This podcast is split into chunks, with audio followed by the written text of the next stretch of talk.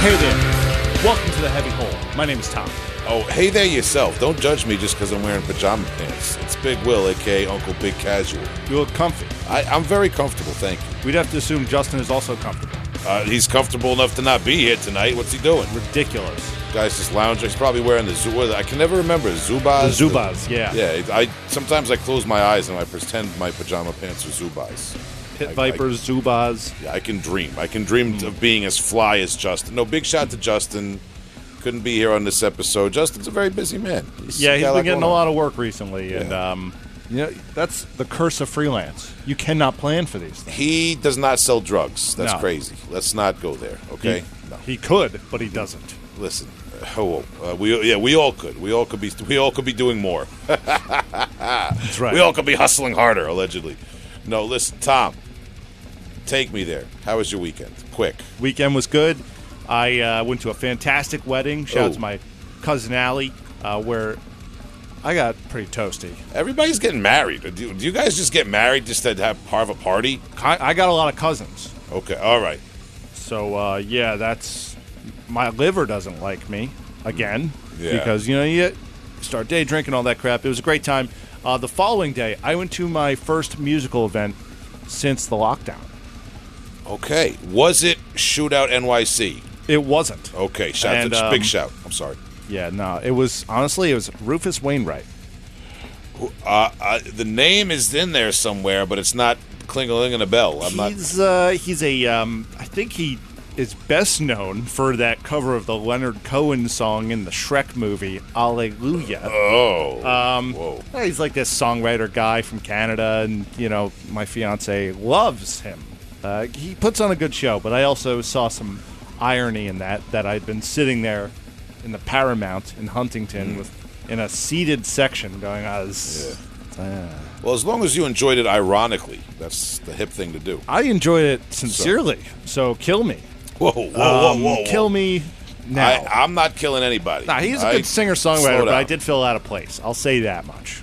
What's that? You, you filled out a plate? I filled out. Yeah, I fell out of place. I filled out a plate there, a Little Yeah. V. Shout to Yeah, Little what- V's Pizza.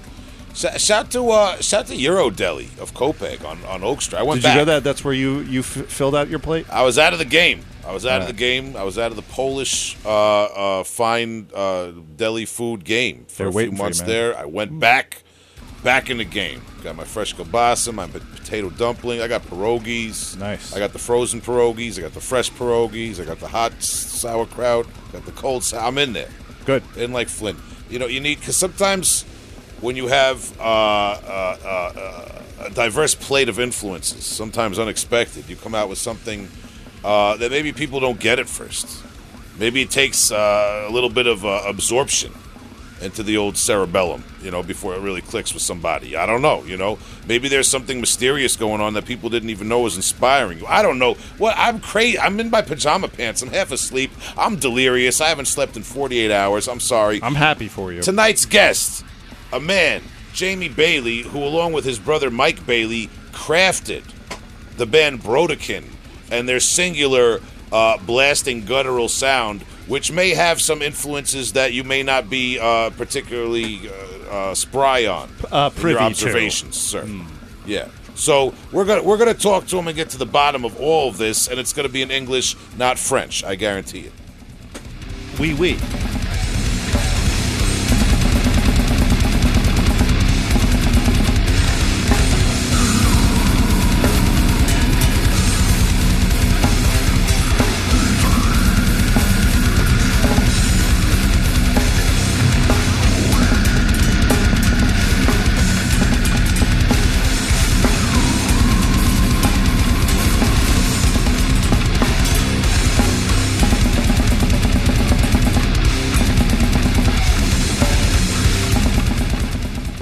Big Will from Heavy Hole Podcast, joined by my loyal co host, Tom. Yep.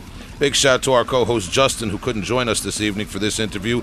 But our special guest today is none other than Jamie Bailey, uh, longtime bassist and vocalist of Brodequin. How are you, Jamie? I'm good, man. Uh, thank you very much. Thanks to all of you for, for having me as part of the show. It's great. Our pleasure, man. Yeah, uh, it's uh, by by longtime listener request, and we got a shout out at the top, Paulo Paguntalan. Uh, of miasmatic necrosis and all of his other projects. Um, who was instrumental, no pun intended, in uh, um, getting us in touch with you, as he was with your uh, former bandmate John Engman, um, who we, we got to remind the listeners if you're interested in what we're going to be talking about or what we talk about in the course of this episode, you can go back to our interviews with John Engman, with Matti Way, and even when the first time Paulo Paguntalan was on the show, his Ping Part 1 episode. I believe he probably talked about Brodequin um, a, a, lot. So just to, to, clear things up right at the top. But uh, Jamie, thank you very much for your time and for joining us. Yeah, of course. And Paulo, you know, he's a great guy, as is Paran, you know, both from P2, great dudes. And I actually, uh, I actually heard that interview, the one you're talking about, Ping Part One. Um, so I'm, I'm familiar with that. And yeah, we've known him for quite a while. And he was, you know, the man that brought us up to New York, you know, a couple years ago. I say a couple years ago. It's hard to remember anything pre-COVID now, you mm, know. But yeah. uh, it's been a couple years. But yeah, he's great dude, great guy. Yeah, I was I'm, i was fortunate enough to be at that show. Um, you know, we we didn't know that we wouldn't that we wouldn't be having as many shows. Uh, you know, with COVID around the corner, man. So I'm glad I caught that one. Um, but right.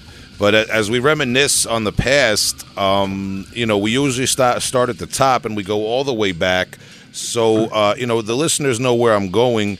Uh, we always mm-hmm. ask the guests, are you from a particularly musical family? Are there other musicians in your family? And Brodequin fans might already realize that, uh, if I'm not mistaken, your brother is Mike Bailey, the long running guitarist of Brodequin, right?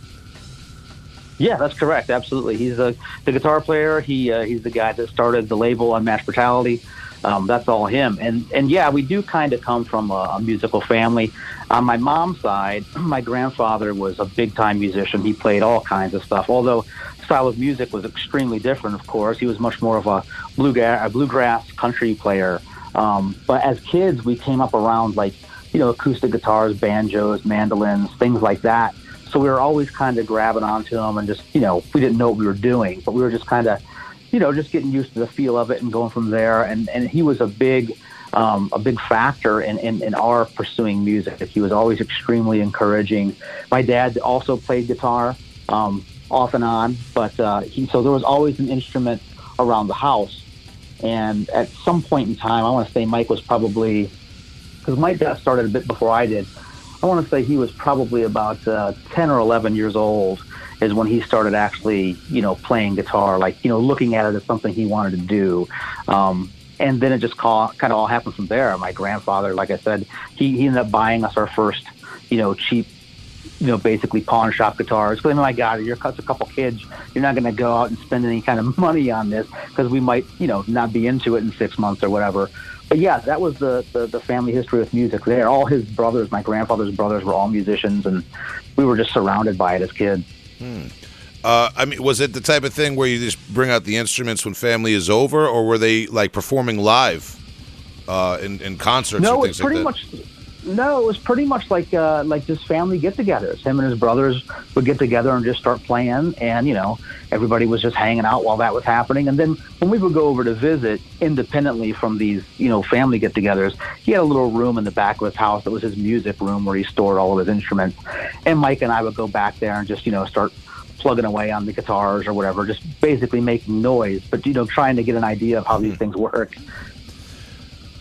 So, uh, well, let me ask you this because we have uh, we have a series of Patreon listener questions that I'm going to be asking you through the course of the interview that kind of fit in with the narrative. And the first off the bat is Eric Ruthig wants to know what is the metal scene like in Tennessee and the South in general? Now, the South in general is a big, wide, loaded question right there. But uh, if I got it correct, you guys are from Knoxville, Tennessee. Um, and I was just going to ask you, was there like a heavy metal scene to speak of when you were getting into music as young men? So Mike and I, we're not originally from Knoxville. We moved down here later on uh, in life. I was born in Monroe, Michigan, and Mike was born in Toledo, Ohio. And then later on, through my dad's job, we ended up moving down here, which we've got a tremendous amount of family down here, which is kind of how we ended up here. After he worked with a company for so long, they basically said, Where do you want your last transfer to be? And he said, Knoxville, Tennessee, because there's a, a huge place here that he worked at in Oak Ridge, Tennessee. But uh, the scene here, when we got here, was not, a, not really anything to speak of. There, there were some bands that were more like, um, more like thrashy bands or more Pantera esque, if you will. And then we, we kind of came across uh, Besieged, and then we came across Inner Self, which were the only two um, death metal bands that I can remember that were doing anything, you know, playing local shows and maybe even some regional stuff, but nothing serious, you know, just, just some, some stuff around the area. Um, and then we met some other guys, you know, from, from Alabama, like there was uh, Fleshtized and Spinecast. We met those guys, uh, and, and, you know, some others in different parts of Mississippi and New Orleans. But in the beginning, there wasn't a whole lot going on, to be honest. And um, could you maybe just take us through what was it your brother first, or, or the, like who starts getting into heavy metal as opposed as opposed to what's just commercially available in terms of music? So let's see. I would say I don't know. We got into it about the same time, if I remember correctly. The first death metal that we ever got our hands on was um, "Spiritual Healing" by Death. Mm. Uh, and when we got a hold of that, we, we basically bought it because of the cover. You know, we had no idea what we were getting into. Um, and at first, you know, it was like one of those things where Mike was into it instantly. And, and, and I, it took a little bit longer for me to digest what was actually happening, you know, like what's going on here. And then from that, we ended up getting into Morbid Angel and Obituary, and then just everything kind of, you know, dominoed from there. Um, and, and, you know, before that, we were into like, you know, some of the classic stuff, you know, Metallica, Megadeth, you know, Iron Maiden, and things like that. Um, so, you know, walking around a record store, I think Mike's probably the one that noticed the album cover and, you know, drew my attention to it. And so we picked it up. And then that kind of was the beginning of, of all of it, to be honest. Okay. And before we go much further now, um, I mean, metal in general, there's always been a, a big connection between a lot of heavy metal and history and historical events and a fascination with history and things like that. Um, but it, I think it's safe to say that you've taken it a, a little bit further, maybe, than your average metalhead. Um, eh, so, so, and could we get into that a little bit just before we get off and running with Brodequin? Is there a lifelong fascination with history, with maybe the darker parts of history, or anything like that that you say predates uh, Brodequin in your life? Sure. So, you know, going back to like just using Iron Maiden, excuse me, real quick as an example, you know, they had some songs, you know, Alexander the Great and some others that were very, you know, kind of had a historical edge to it. And it was intriguing to me that a band would do something like that because let's face it, you know, a lot of kids when they're in school, history is like one of those subjects they're just not into. They'd rather be doing anything else other than history. But for me, history was always something I was interested in. I kind of got it from my dad uh, because of family history. He was big in the family history. My grandmother was huge in the family history. Um, so we had a lot of this genealogy kind of done. And we could trace family members back through, you know, different parts of Canada into France and Germany and, and, and this and that. Um, and then we, you know, we also had family members on both sides of the Civil War and fought in Revolutionary War. So I was just into history in general. Uh, as I got older, I started digging into, as you said, and correctly so, I think, the darker side of history. You know, and Iron Maiden, in fact, you know, it's like Iron Maiden, what's that? Yeah. You know, what's a yeah. band name? Well, actually, no, it's not a band. And then I was like, oh, wow, there's something to this. And so that kind of sparked an interest. I think that interest probably really laid dormant for a long time. But when I first started going to school, I actually was going to school as a history major. And a lot of the stuff that I was focusing on was like medieval Europe.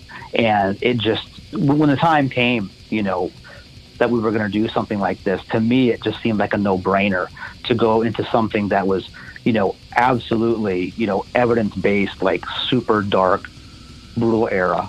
Mm. Makes sense. Um, and okay, so so your brother and you are, um, uh, you, you know, you get that spiritual healing record. You're getting further into death metal. Uh, is there a band for either of you that predates Brodequin, a high school band or anything like that? Yeah, we had. Uh, Mike was in a couple no name bands. They never had a name, just garage type bands trying to do a couple things. Then the the first band that we ever had that actually had a name was kind of like you know, almost like a Pantera style band because we were working with what we had here and the concept of blast beats was not something that was really well known here. So, you know, you're doing what you can. And we had a band called Hollow and we put out a couple demos with that band. Um, and then, of course, it, you know, you know how it is when you're starting out and have a couple bands you're going through. It didn't work out. Those members went off to do their own thing, and then we splintered off to do our own thing. And that's how actually how we ended up getting with uh, with Chad. Was Chad was playing in Inner Self at the time, uh, Knoxville death metal band, and we met him. Um, he actually had come out to a couple of the Hollow shows, and we became pals and started hanging out. And then we started going to shows together. You know, we went and saw Angel Corpse and Cannibal Corpse in South Carolina. We went up to the Michigan Death Fest together, and uh, you know, things just started working out in that respect. Okay, man. And I just got to stop you real quick. You're talking about Inner Self before you mentioned Fleshtized and Spinecast. You're hitting a really specific pocket of Southern death metal in the 90s for me right here because yeah. I, re- I remember mainly from like compilation appearances and stuff, some of those bands, man. Okay. Uh, maybe I got to sure. do a little bonus yeah. episode to, to, to cast some light on that. That's cool, man. Um, Ties, I, I especially remember Fleshtized had some really really great material. Uh, but but getting yeah. back to to Brodequin now, um, so you and your brother, like you say, you you guys kind of peel off from what was going on. Um, I mean, at right at the start, is is Brodequin um, as brutal a band? Are you writing that sort of like really brutal material with? You mentioned Chad Walls, um, uh, your original drummer, if I got it right, right? Yep, that's correct. Yeah, yeah. Right out of the gate, when we got together and decided that we were gonna, you know, kind of join up, the three of us, we just were going for the most brutal stuff that we could come up with. You know, we were just trying to be as fast as possible and as heavy as we possibly could be. We all had that kind of uh, kind of vision, if you will. Okay, and you know, I, I want to get into maybe some of the um, some that vision, like you said, and uh, the another listener submitted question that kind of hits on that um, right here is the the Patreon listener.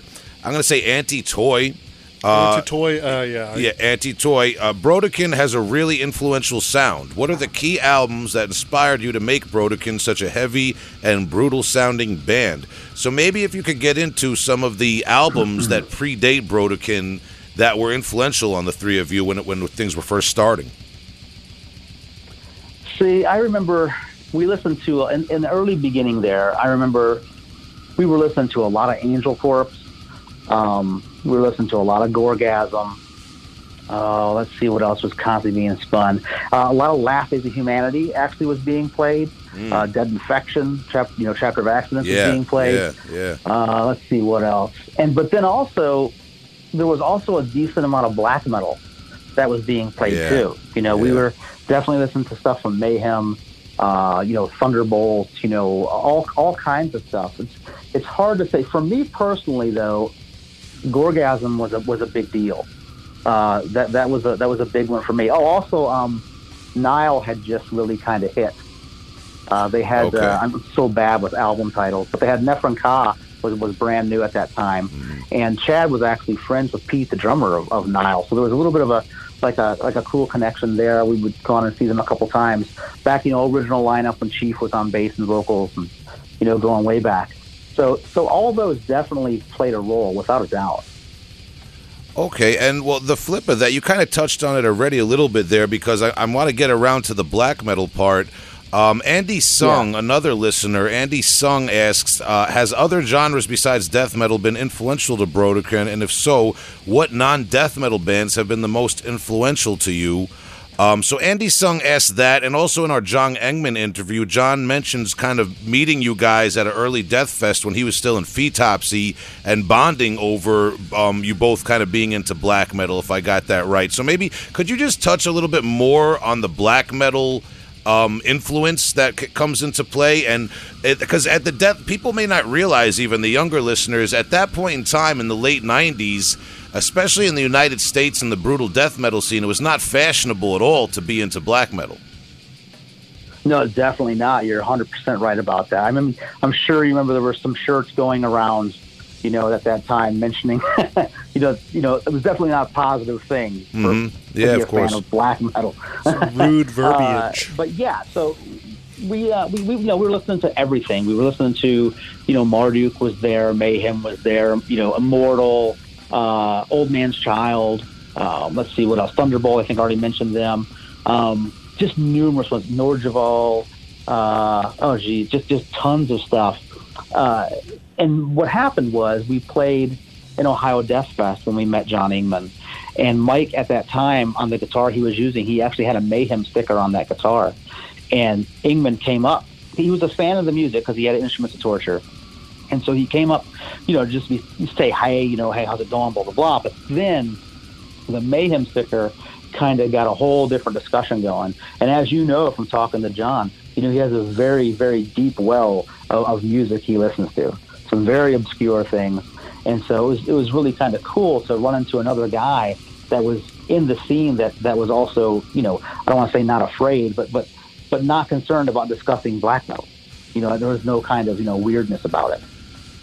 Yeah, yeah, man. And, and it's funny because I, I was a teenager um, uh, in the, the late 90s into the early 2000s. So, like, I kind of didn't realize it at the time. I didn't know anything about music at the time. I just like brutal, guttural death metal, and I kind of branched out later sure. on.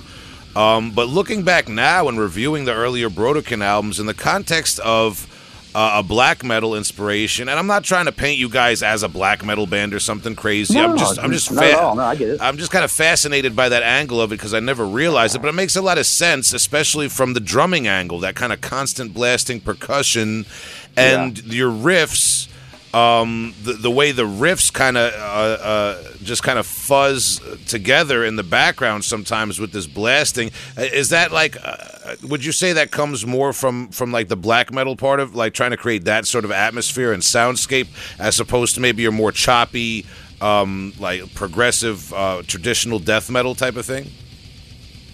I think so. I, I think that we all definitely shared um, Chad would have been probably the least into black metal than, than Mike and I were, but he did really appreciate and enjoy the speed of it.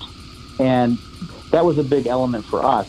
Also, the fuzziness, like you're talking about. And then, kind of from a, you know, the historical elements, I kind of could get into that from, from a black metal standpoint of like bands like 1349 and things like that. And so that kind of touched there was there definitely is black metal all, all, over everything we do. Every single album, all the way from the beginning till now, there's there's definitely black metal influences. Uh, yeah, absolutely, and I think that especially maybe with some of the imagery. Um, the the logo, even if I'm not mistaken, um, our our listener Tyler Hammer asked, "Where did the inspiration of the lyrical and visual themes of Brodequin come from?" And I think we're kind of getting into that right now, uh, with like the kind of like old like wood cutting looking things and the um, the logo it, itself. Could you actually speak to maybe just a little bit about the specific logo and the specific imagery you used on the early albums, like where you obtained them, and if there's any specific stories behind those that are like more more personal to you than just a, a cool picture for a death metal album? Sure. Yeah. Like so, what ended up happening with the logo is you know, when we first got together, you know, like a lot of bands, they don't have any idea what they're going to call themselves. You know, we had no idea, and we were probably together for you know, three or four months before we actually settled on, on the name. And again, going back to being big in the history, I pretty much have a, a small library of books. Now, some of them have pictures in them. Some of them are just all text. You know, some are in foreign languages, which I can't even, I can barely read. You know, but I can definitely get the gist or, or do some translation stuff with, with a little bit of French and a little bit of German. But with the logo for us, we felt that it needed to be something that looked the part. It needed to look like it could fit with some of the woodcut images that we use. Obviously, you're not going to have something that fits with everything, but we wanted to kind of have that flavor and in a kind of a, a different way. Like, you know, so many brutal death metal logos, especially now, you know, are super harsh. They're very, very aggressive looking. And what we wanted to do was kind of make the logo be a little bit approachable and yet the music kind of wasn't approachable, if that makes any sense. Like, you know, to the unknowing person, oh, well, what's this? This looks kind of pleasant. And then the music is a little bit different than maybe the logo is suggesting. So it's kind of a surprise, really. And then actually in the beginning, when it came to the, um, the artwork, when we used the artwork for Instruments of Torture, you know, we caught a lot of flack in the beginning from people because it was like, what is this? Why is this this black and white? You know, they didn't understand that it was a woodcut, or they just thought it was kind of stupid because it was black and white, and you know, it wasn't you know all splattery and this and that. But to us, it was absolutely perfect, and it was exactly the way we wanted to go, and kind of wanted to portray ourselves in the scene. Uh, absolutely. I mean, I I personally I love Uh, and I'm sure you, you do too. You know, Wes Benscoter and Jon Zig and uh, Yeah. Mark, Mark Riddick and those those guys were huge right at that point in time in the late '90s into Yeah. the early 2000s. So you guys really did kind of set set yourselves aside visually um, just by taking a different path uh, with all that sort of thing.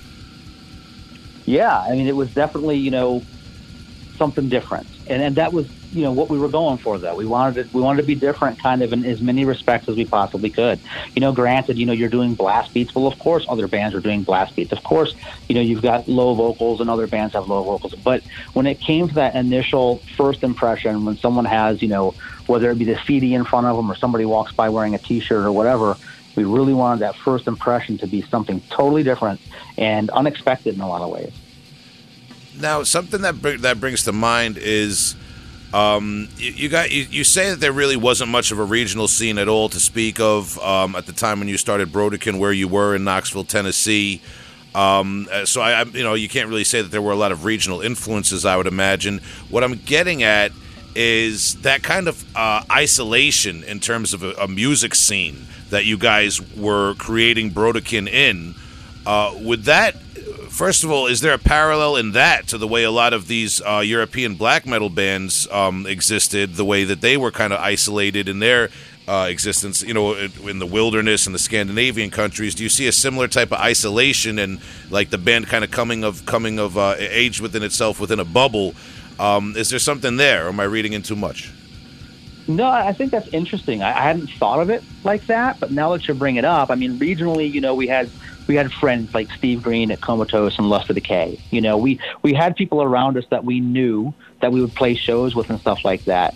But when when you look at it, kind of how you're talking about it, putting it into that light, the three of us only hung around with each other. That was it. You know, we we didn't hang around with anybody else. We would go to work or whatever you know we did during the day, and we would all converge at the practice space. We'd hang out there all night. You know, we'd play for X amount of time, go to a, a local CD shop and hang out. Maybe hit Taco Bell, you know, on the way home or something. And that was what we did like every day. We just hung around only with each other. So there was a certain amount of isolation there. And, you know, not everyone in this area is into this kind of, was into this kind of music or now is into this kind of music. So when you are kind of walking around, you do kind of look like the outsiders in all black with some crazy shirt that no one can understand or, or, or relate to. So, yeah, I mean, there definitely was a certain, you know, parallel there now that you mention it. Because, again, we just hung around with each other all the time. That was it. Okay, um, and you know, I, I want to get into um, a, a few things about your albums. Uh, When we talk about your first album, "Instruments of Torture," which you released uh, in, independently on Un- Unmatched Brutality, if I got that correct, um, it, sa- it. it says recorded at Digital Sky Studios in Myrtle Beach, uh, South Carolina.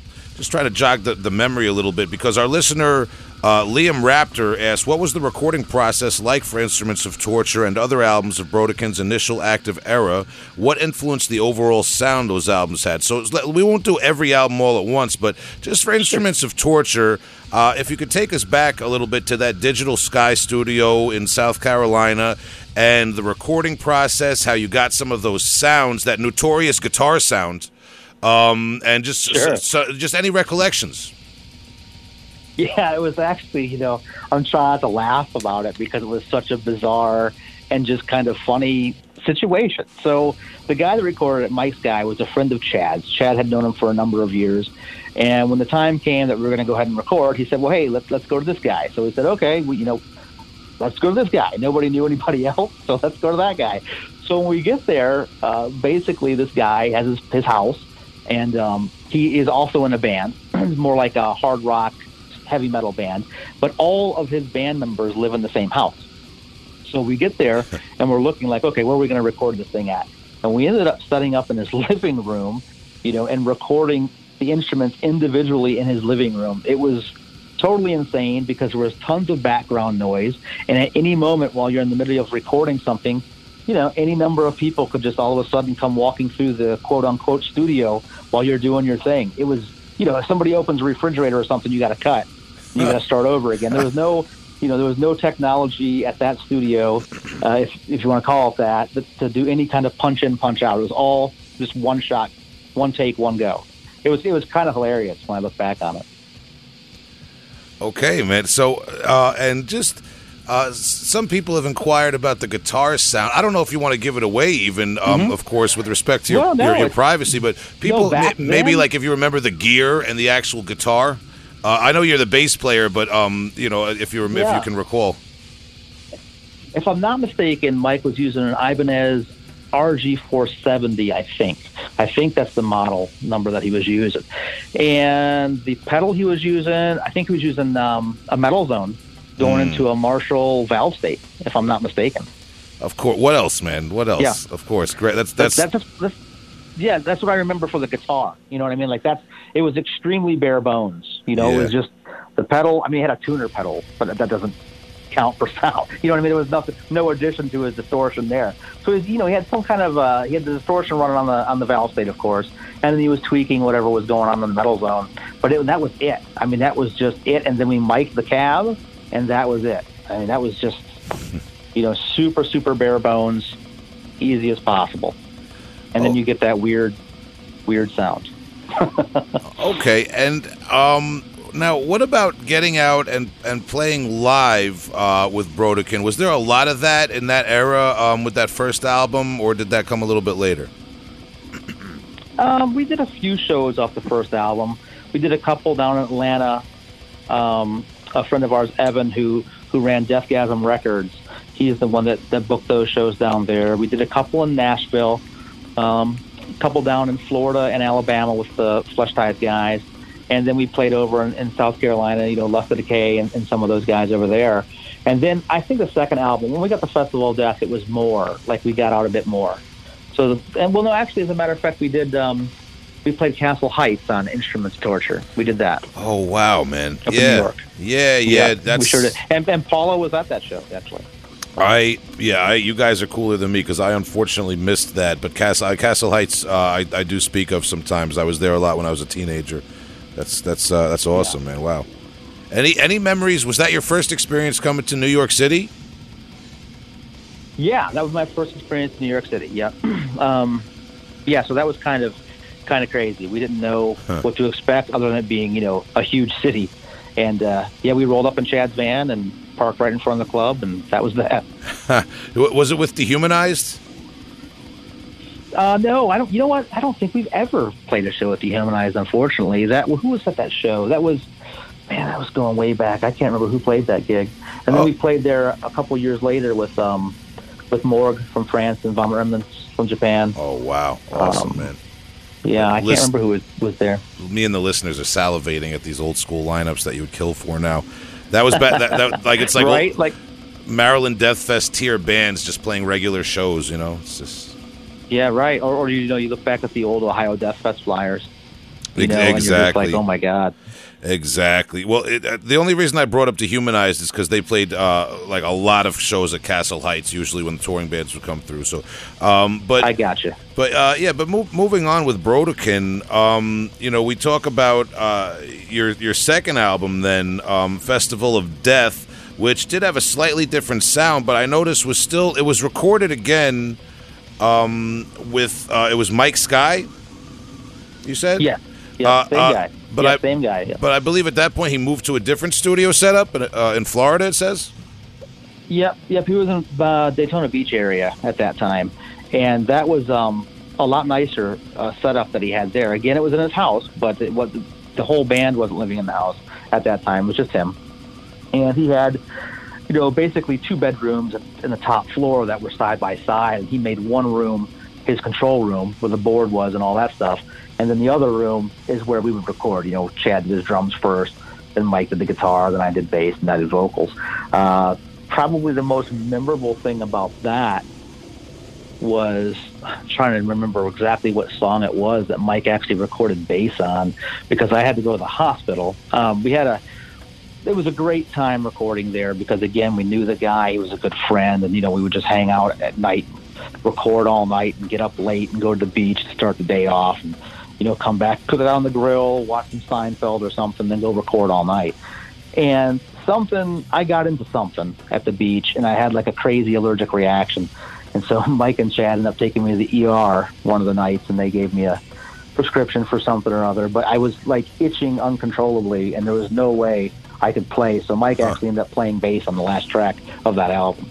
wow. That's interesting. Well, now, when we speak of that album, is there anything that you were going into the second album saying we'd like to change this from how the first album came out? I think the the biggest thing that we were going for was was speed. We wanted to push the speed envelope as, as far as we could. Um, as far as everything else goes, you know, as far as the tones and things of that nature, once we got there, we kind of were leaving that up to Mike, you know, the, the, the engineer, like, you know, what's, what do you think we should do here? What do you think we should do there? Um, and, and kind of looking at his expertise, if you will, to, to help us navigate that. So, you know, we would definitely take his advice or try this or try that. And, you know, some things worked and some things didn't work. You know, I, at one point, I think Mike's guitar was just way too trebly and we had to dial it back. Because, I mean, it was like you know, you couldn't even tell what was going on at all. Like it's hard enough as it is, but it was just, you know, there was nothing there. Um, but that was about it, really. I mean, we just really, even the whole songwriting structure, speed was like the number one priority. But then we also did some things that were a little more, I don't, I kind of hesitate to use the word technical, but technical uh, uh in some parts as far as the drum rhythm with the guitar. You know how they kind of tied into each other. Okay, and um, uh, for, from there, your your next official release, if I got it right, was the four way split um, with uh, aborted, uh, drowning, and misery index on Bones Brigade Records, right? Yeah, that sounds right. Yeah, I think that was that was right after that. Yep. Yeah, in 2002. Now, why I bring that up, I, I do want to get on get onto your to, to the later eras and stuff like that. But the reason I point this out, mm-hmm. is you said something interesting before about being in, inspired by. Um, uh, Dead Infection and uh, maybe some of the more like mm-hmm. like European gore grind that was popular at the time.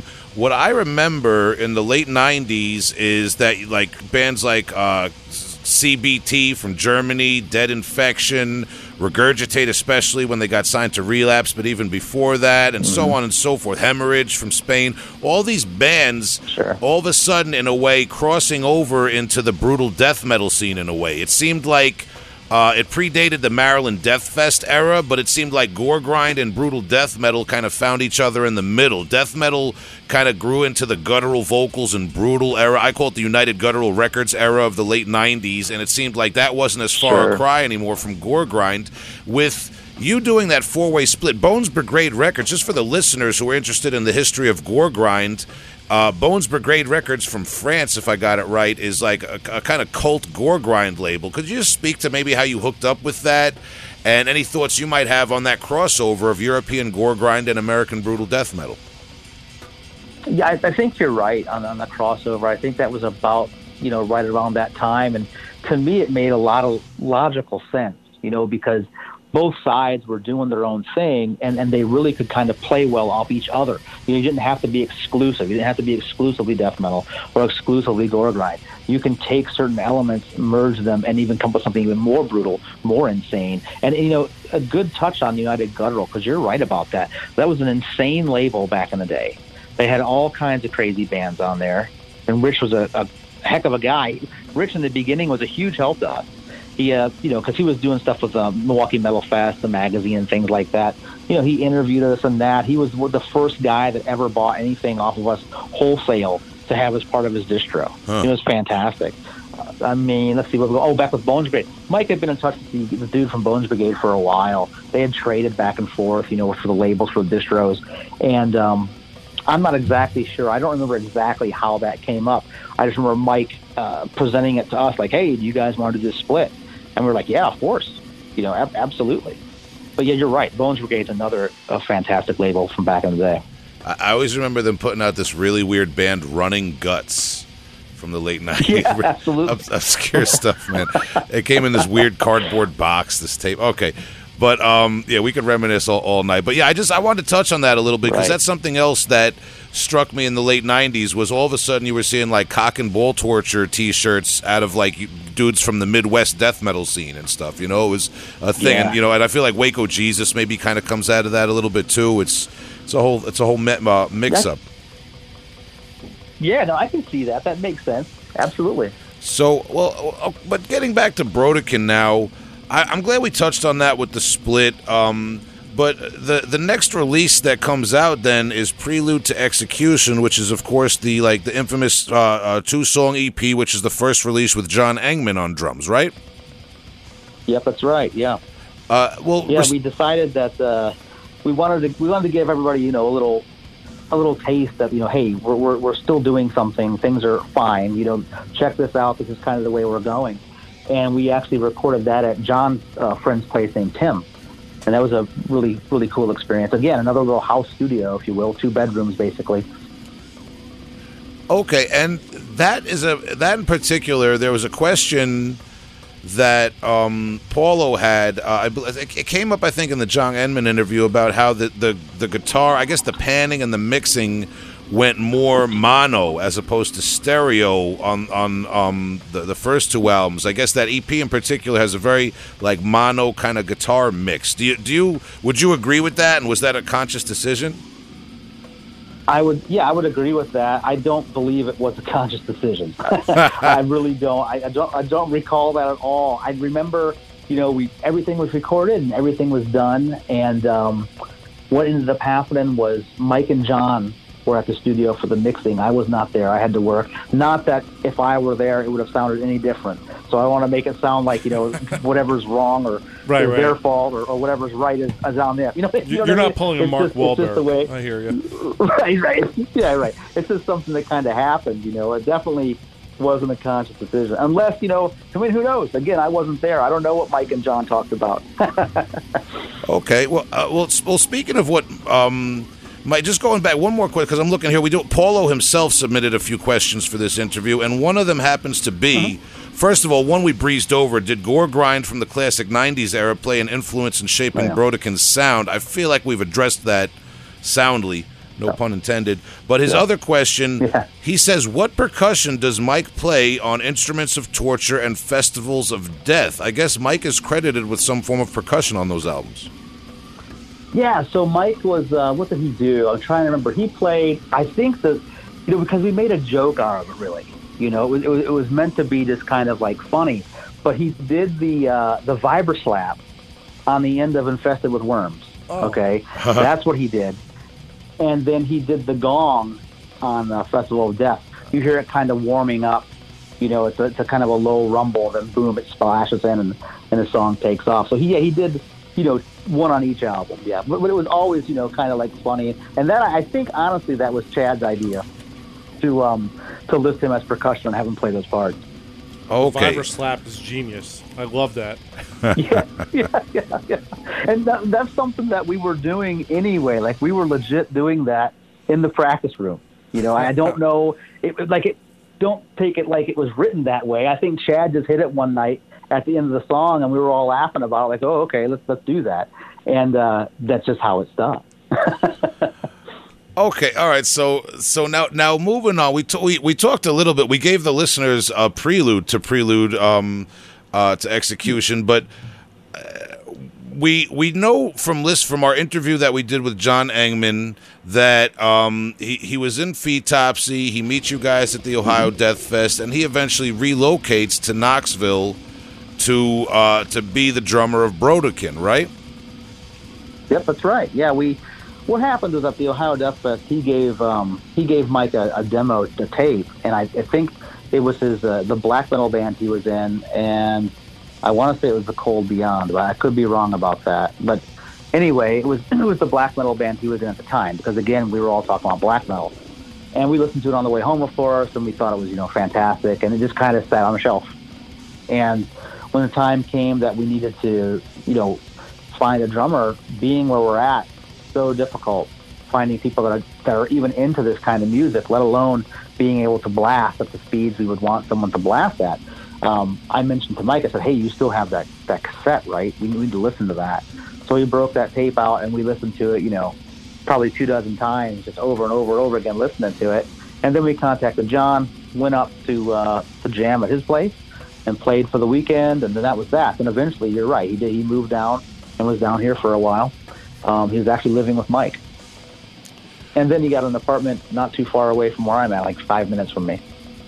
Was that? I mean, was was there like a weird? Was there like a kind of like growing pains? You know, like was it kind of like awkward with that situation to have somebody relocate um, to to your area where there's not a huge metal scene, maybe not a, a big uh, support system for him? You know, he's relying on you guys as his con- contacts there and that sort of thing.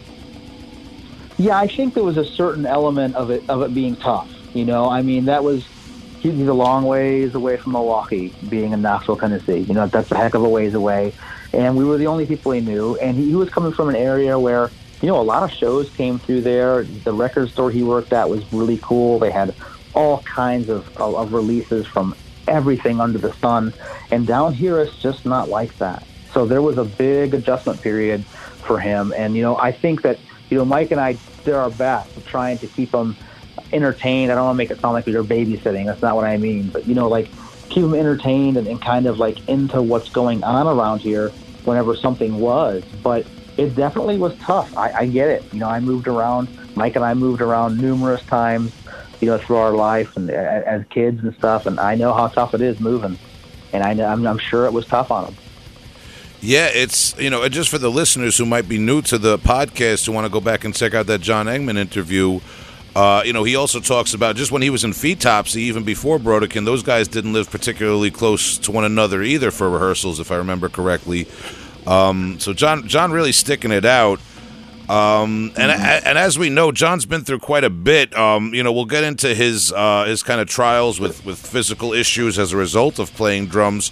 But be, before that, we mentioned the Prelude to Execution EP. Uh, and I want to get to methods of execution, but can we just talk a little bit about playing live in John Engman's era of the band? After you recorded that EP, did you get out there more? I know you guys eventually would play the uh, the Fuck the Commerce Fest in Germany and the first uh, Maryland Death Fest. Was that before uh, your album Methods of Execution came out? Well, let me think about that. I think it was probably right after. Okay. It came out. Uh, if I had, if I'm thinking about it correctly, that that's seems right to me. I think so. We played the Maryland Death Fest, and it was kind of an interesting situation because you know everyone that was in the know, so to speak, that was following the band knew we had John, but I don't know that they were really ready for John. And what I mean by that is he was so different on stage.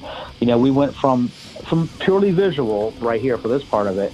You know, Chad had an enormous drum kit. You know, it, it, was just massive. You could barely see him behind the drum kit, you know, and that's cool. That's what he was into, and it looked cool, and, and that's great. John is like the polar opposite. You know, he had this little bitty drum kit, and you could see everything he's doing. And, and I think when he really would start digging in and tearing into it and blasting as fast as he was, a lot of people were in awe. I remember specifically at the Maryland Death Fest, a huge crowd of people getting as close as they could to the side of the drum kit to watch him doing what he was doing. So that was kind of interesting, a, a, a, different dynamic than we had seen before. I mean, don't get me wrong, lots of people did watch Chad too because he was doing some crazy stuff back there. I don't want to take anything away from that. But I think that was the, the first time I noticed a large group of people just trying to get as close as they could to see the drummer, at least the drummer that we were on stage with is what I mean. Yeah, and, and John actually talked about buying a big kit with two kick drums and the works when he first joined Brodequin. Um, because you know he had he kind of had to like follow up Chad as a drummer and eventually scaling it all the way down to his minimalistic kit. Yeah, yeah. I mean, he really he really did strip it down. I don't think that um, the larger kit was not in use very long. And, and he kind of was like, you know, is it cool if we do? And we were like, yeah. I mean, we play whatever you want to play. I mean, I don't care what you're playing. You know, as long as you can play, I don't care. It makes it makes no difference to me, man. You know, so I think that was that, and that's John. As you know, you've talked to him. He's he's a, a minimalist kind of guy. You know, he likes to streamline everything. So he probably did feel pretty uncomfortable behind a, a large kit. I, I can totally get that. Okay, and um, Methods of Execution, now your third full length in 2004, comes out on Unmatched Brutality Records. Again, your uh, independent label that mm-hmm. you guys operate, that your brother Mike's operating. Um, now, mm-hmm. respectfully, uh, is that intentional that you guys always put out your own albums? Um, were you know I, were there offers from from your underground death metal labels at the time, and you guys always had a vision of keeping everything to yourself, or was it out of necessity? So when we first started, it was out of necessity. You know, we're a brand new band. You know, what are we going to do? So, boom, that's how Instruments of Torture come out. Festival of Death just followed up. But that being said, in the beginning, there was a, a repress. Uh, Ablated Records, you know, Brian Baxter from Ohio Death Fest, Yeah. um, Ablated did a repress of Instruments of Torture. And we thought, okay, well, well, that's cool. We'll just stick here with Ablated. And as things went on, we just felt it was better just to go our own way. So that's why Festival ended up being on Unmatched and Methods of Execution was on Unmatched Brutality. We kind of we kind of like just having control of everything ourselves.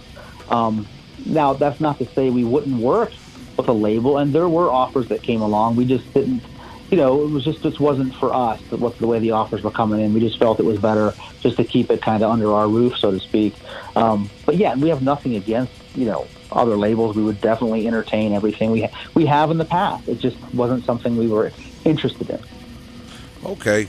Uh, know, fair enough. Just a, just a question, and it just speaks to kind of like um, nowadays with Bandcamp and all these streaming platforms, it's a lot easier for bands to put out their stuff independently, you know. But you guys were doing that even back then, and, and kept you know all through with, with your albums. Yeah. Now, and and and being able to license uh, different formats and stuff also comes in handy. You know, you're not really tied down. You can just do cool limited runs here and there if you Exactly. want. Exactly. You know. Um, so that's exactly right. And again, like I said, you know, we, we're, we're not anti, we're definitely not anti any other label. It's just at that time when things were kind of coming in, the offers that we were kind of getting, we thought, well, you know, I don't think that this is really worth it. None of us thought that it was really worth it to sacrifice the control or whatever for what was being offered. So just kind of, you know, yeah, it was kind of necessity in a lot of ways. Necessity slash choice, I guess. Yeah, yeah. Well, that's that's always that's that's always part of being in a band. Um, That's right. so you guys, you, you said that you played the first uh, Maryland Death Fest. After that, and I also brought up Fuck the Commerce Fest in Germany, which is Yeah. a long running. If, if memory serves me correct, more of a grindcore based festival that has a, that does have a, a fair share of death metal bands. Maybe I'm off on that, but could you just tell us a little bit about what that meant to you guys and what that was like? Was that your first experience playing abroad? So, my first experience playing abroad was I, I actually filled in doing vocals for Disgorge, Huh. and we did uh, we did Fuck the Commerce when I was filling in with Disgorge, and that was actually Fuck the Commerce was my very first show overseas. Um, that was it. And then when we played there with Brodequin, it was it was great because it was kind of familiar. I could kind of tell the guys what to expect as far as you know the the lay of the land, the stage setup, and, and so on and so forth. And liturgy played there as well. Um, it was a you know a, a, a great gig. That was a fantastic festival. It's a shame that it you know doesn't exist any longer. Yeah, yeah. Well, what? Let me ask you, uh, since we're talking about this era, then, what comes first, Yes. the the band Liturgy with Matti Way on vocals, or the album Methods Mm-hmm. of Execution by Brodequin? Uh, let's see. So methods would have been first, and then uh, we, we, you know, I've been friends with Matti for years. We actually played a show in Memphis, Tennessee, with Disgorge, Deeds of Flesh, um, on one of their bloodletting tours, and that's when I um, actually at first met Matti and, and the whole band. Uh, and so then it was just a matter of time, just you know, from being friends and talking. You know, we wanted to do something together, and here we had this you know, situation where Brodequin's writing music and so on and so forth. And in the meantime, we're like, hey, you know, why not do this? So it's almost kind of like, um, you know, with Matti, it's almost like a Brodequin 2.0, you know, with, with Matti on vocals. There's some more, you know, the music's different in liturgy, but there's a lot of similarities with Brodequin, of course, being all the members of Brodequin are on the, on the album. You're going to have that. Uh, of, of course, and um, you know we should also to the listeners. Some people check out a lot of new music through this show. If they're interested in what you were just talking about, um, liturgy. Uh, of course, not to be confused with the New York City-based band um, Liturgy, uh, the band that put out the uh, album. Let me get it right here: Dawn of Ash uh, on Obscure Yeah, Music in 2004, uh, and also predating that, there was a band with a similar lineup, Cinerary uh, that put out the Rituals of Desecration EP in 2001. Just for the listeners, if they want to go back and check that out, kind of Brodequin uh, and Matti Way adjacent music. That that being said, is there any? Um, there, there's kind of, I guess, talk maybe of liturgy coming back and doing new material. Can you speak to that? Yeah, we have I'm trying to think of the exact number. I'm trying to remember what it is, but I think it's ten. I, Mike and I have have there's ten songs, liturgy songs that are complete. They just would have to be recorded, obviously. You know, and we played um, when we played Las Vegas Death Fest a few years ago as liturgy. We played two new songs at that show. Uh, so all the material is written.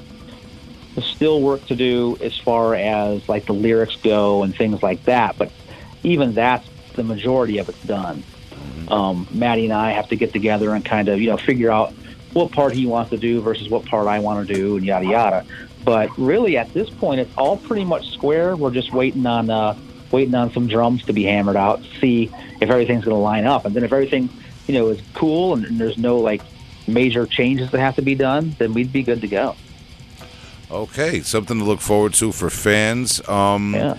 And and moving forward, as we recount the history there, um, John Engman, in his own words, uh, in, in in our interview with him, and you guys did end up working with him again later on, but he said that he he bailed and left you guys high and dry when he left Brodequin. Um, uh, with you know, with respect to him, can you can you speak to that? To, to you know what you can rec- re- re- recollect from that era and from him parting ways with the band.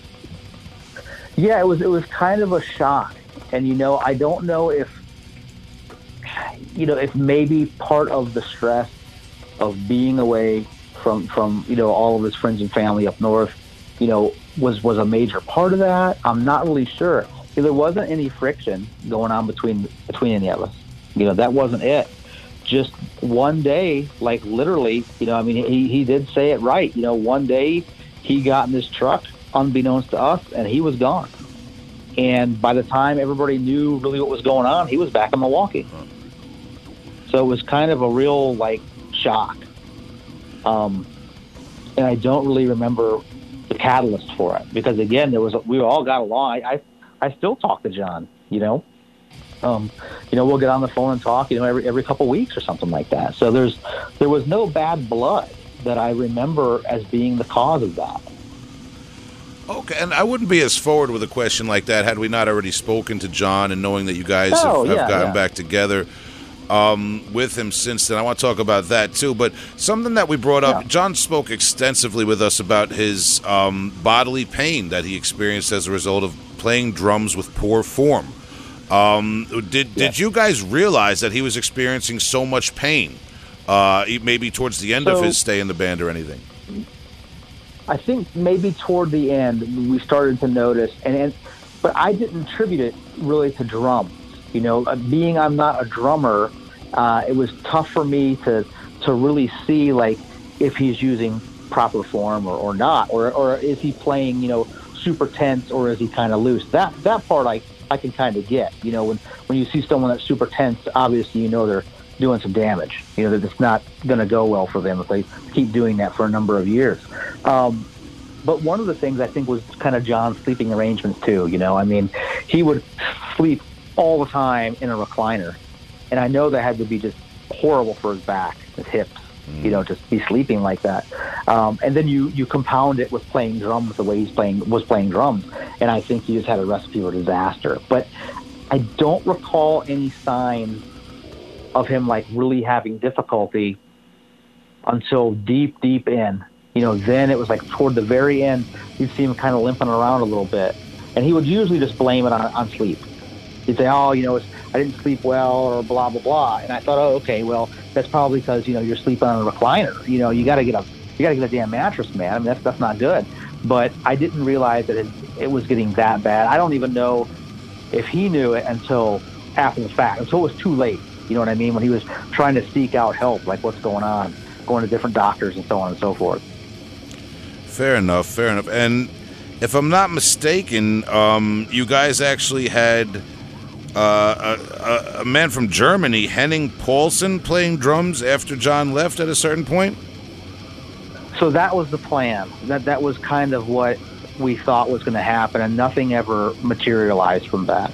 You know, there was talk about him coming over, excuse me, coming over and doing you know a couple rehearsals and things. You know, as far as that go, and writing music and whatnot, and it just it just never panned out. And I think part of it was, you know, looking back on it, you know, part of it was we were just kind of um, all Mike and I were just just kind of just bummed out. Like we were just not really having that drive really at that moment in time, um, just because of what had happened with John. And then you know you find out how he's got you know some some some body injuries and so on and so forth. And it was just it just really wasn't on our radar at that time to really be pushing and doing anything. So you know, no disrespect to Henning or, or to his skills, it just didn't work out. Uh, that's perfectly understandable. Um, and I'm just kind of building up to eventually the band would, uh, I don't know if you want to say split up or went on hiatus, but around 2008, Brodequin became inactive then. Yeah, yeah, it was a definitely a big hiatus, without a doubt. Yeah, and there were there were things going on like you know family stuff that was just a little bit overbearing for Mike and I to deal with, and it was just too much. So we had, something had to go, and unfortunately, for, for a period of time, it had to be music. That's very understandable, especially those of us in underground music. Um, and then, kind of moving ahead to Brodequin being reactivated, could you please give us your recollection of? I imagine it would be around 2014 or 2015 that John Engman comes back into the fold, playing um, his uh, MIDI drums, his his finger MIDI drums. That he also, uh, again, just just just for the listeners, in that episode we interviewed with him, he talks about that too yeah, Mike and I had uh, gotten to a point where we were writing music together again, you know, and we had, you know, some ideas for new stuff. And uh, we said, well, hey, you know, if we're going to do this, we gotta we gotta contact John. I mean, let's see what happens with this. So I, I called John. We were talking, and he's like, well, look, you know, I mean, I can't. He told me straight up. He's like, look, I can't play drums anymore. And I said, yeah, I know. I, let's let's just get together and see how this goes. And if it doesn't go well, if we all agree it, it doesn't sound good, then we'll say, okay, that's that, and, and we'll do something else. So we, Mike and I drove up to Milwaukee and we got together and jammed, you know, for the weekend, played three or four songs from the old stuff, and just had a lot of fun doing it. And, you know, as much as John, you know, okay, he can't play traditional drums, the thing was, you know, John's our friend. And we didn't want to be like, oh, well, you know, he can't play drums, so let's just go find somebody else. We just we didn't want it to be like that. You know, so if we wanted it to be there for him, like, hey, if you want to do this, we're all in. However you need to do it, we're all about it. And he was, you know, super cool with it and ready to go. And then when he felt that it was, you know, just not working out from his perspective, we let him make that decision. We didn't say, "Oh, well, being you have to use the MIDI pad, you can't be part of this." We, this wasn't wasn't even on the like you know on the agenda to even say something like that to him.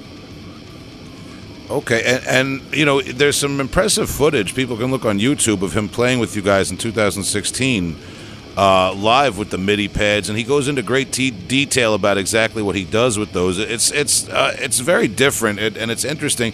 Can you tell us a little bit about feedback you would get and how those shows went? Because um, uh, it's kind of like I mean, that's kind of like a, a big leap for you guys, uh, you know, and it speaks to like the loyalty to John is that you, you, the band's coming back. It's amassed this cult following that only built over the time you were inactive, and you come back without a traditional drummer, but with John doing this very experimental thing. Was there some pushback from people?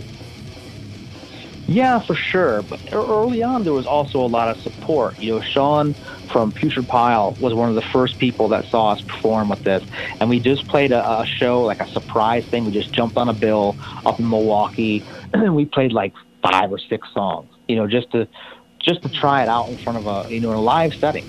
And he was super stoked about it. Thought it was incredible. You know, then of course there was the other side of that. You know, also Danny from Malignancy was a big supporter. He thought it was, you know, crazy to see.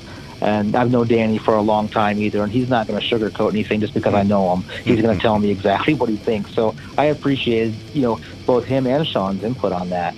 Um, but there was some blowback for sure, and you know, a lot of people were saying it's just not right. You know, Brodequin has to have drums. It's a, it's a drum type band. You know, et cetera, et cetera.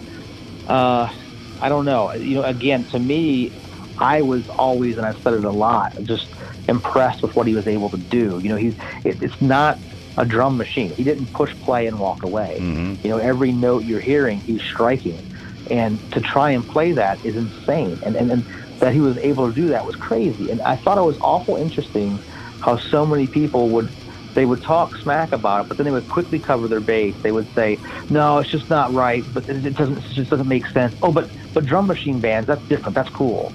And I thought, so what is the difference? You know, I mean, he's actually performing this as opposed to programming it and hitting play. And you know, what this guy has done is he's got a physical injury. He's found a way to work around it. You know, and I've said it before. We wouldn't be talking smack about a guy that's playing guitar with his feet. We'd say, "Oh my God, that guy's playing guitar with his feet." Mm-hmm. You know, so it was always kind of weird to me. But and, and John took it a lot harder, of course, because you know he's the one that's the target here when people are talking about it and talking bad. He definitely got far more negative comments than he did get positive ones. And he would show me some of the texts and things he would get like through Facebook Messenger and stuff, and it was insane. Some of the things people were saying. I mean, it was just ridiculous. That's a shame. Yeah, imagine caring that much is. too. Like being that guy, be like, I need to write something to Brodequin right now. Like that's. yeah. Right, right. I actually. yeah, uh, it was, it was really disappointing. all, all transparency. I know that we talked to um, you know Colin Marston, and uh, he he got an MPD because he was inspired Mm-hmm. by John Engman, and I too have bought one. And um, Have I- you really? Yes, Yeah. I have. I've messed around with it. It's, it's really hard. It's very hard. I'm Yeah, just trying to do like a skank beat, keep that up, and it's like, so yeah, I couldn't do anything. I'm not not that I'm a drummer at all anyway, but uh, you know, trying to play that was just like, dude, I don't know how in the world you're doing this. It's just crazy. yeah. And I also thought, you know, there's there's something here because you know, look, drums. Let's face it, drums. There's a couple barriers to entry with drums. First of all, you have to have the space to have a drum set. Second of all, you have to have the money to buy all that stuff. And I thought, you know, this pad type thing could really be an entry level to get someone into percussion where they're not dropping, you know, thousands of dollars on a drum kit.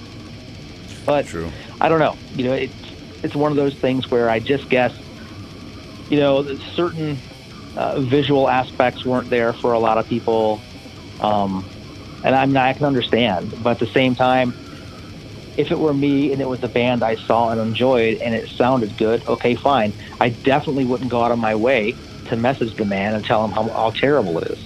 yeah, you know, that- how he's ruining the band. You know, I mean, what? It's just crazy. yeah, that part just surprises me. Like, who has the time to do that? And like, yeah, it was it was definitely surprising, and it, and you know, to be fair, you know, John stuck it out as long as he could, and I understand that because you have to. Un- this, this is what's so crazy to me. I mean, look, well, it, it- everything's global, right? You've got Facebook. Somebody in Australia can text you whenever, and you know, it's always happening, twenty four seven. So John would go to bed. He'd get up in the morning and he'd look at his phone because it's his alarm clock, and it's full of you know messages, and it's all just unpleasant messages. I, you know, you're not going to take that forever. You're eventually going to say enough's enough. Mm. So there was, you know, again, no hard feelings on that. I understand. That's just not that's not healthy to get up every morning and see stuff like that. no. Yeah, well, big shout to John Engman. Um, he's been through the grinder with it, man. Uh, you know, Mm-hmm. but but uh, we, we should and we should shout out. Um, uh, people can check out all his different projects, and he's you know he's still very active with a lot of his noise and grind based stuff, and he still does use his uh, the, what the what's the correct term the MIDI pads. MPD. Yeah, the like- MPDs. Yeah, that's uh, Tom's the engineer. He knows yeah. that better than me. Um, but but then so now moving on from that part, um, it, it's listed here on Metallum. Uh, uh, Jan van uh, Luchtenberg uh, is the drummer from 2016 to 2020 before Brennan Shackelford. Did you guys play extensively with Jan? So Jan was uh, Jan was friends with John, so it's kind of funny. You know, they would they would get online and talk to each other and FaceTime and stuff like that. And and John said, "Hey, I think you should you know give this guy a chance and check it out." So we're like, "Okay, you know, cool. You know, that sounds good to me." And um, you know, he learned the material and went over there. And yeah, we played uh, we played many shows with with Jan. We did um, there was Netherlands Death Fest. We did uh, you know a couple South America dates. We did some shows in the States. We did the Quebec Death Fest. Um, we did several shows with Jan, absolutely. Um, we did, um, what was the other one? Uh, uh, called? Monthly Assault in Switzerland. We did that one. Um, we did NRW Fest in Wilhelmskirchen, uh, Germany. But we did a lot of stuff with that. Absolutely. Okay, and our Scandinavian listeners, I owe them an apology. Uh, they they cringed when I said Jan You corrected me. Jan is the correct. But but uh, yes, yes. but uh, but so you play all those shows with Jan. You're very active from 2016 forward, and the reason I'm bringing that up is because now in that newer era, that more modern era of 2016 forward, are you noticing in the scene your own influence and uh, uh, your own um, like like bands kind of coming up, maybe opening up for you guys on tour or at these festivals that profess Brodequin as an influence and clearly take something from that sound? Yeah, and uh, you know, it was kind of um, it was kind of weird. You know, to, to be honest, uh, it was not something I was really expecting. Um, and even even with seeing some bands using similar cover art, you know, or or or um, lyrical, you know, kind of inspirations and things like that was kind of kind of surprising to me because it really felt like when we were doing it, you know, going back to the old days, you know, festival, you know, instruments, we were the only ones doing it, and it was it was like just us, and there was like no one you could kind of like bounce off of, you know what I mean? Like, you know, take the Darius Thrash. If you're Metallica, you can kind of bounce off Megadeth or Slayer or something like that. You guys are doing something kind of similar, um, but we didn't really have that. So when I saw things like that going on, yeah, it was it was really kind of cool, interesting.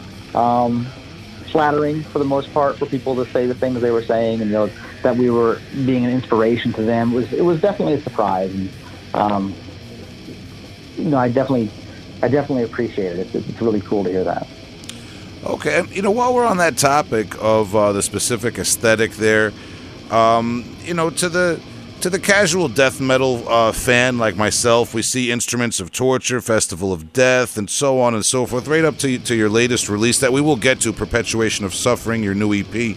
Um, but uh, there, it seems like obviously there's this kind of medieval torture device, uh, historical thing going on. But is there uh, a distinction that you make between the albums? Yourself being more of a historian and and the you know knowing more about this than me.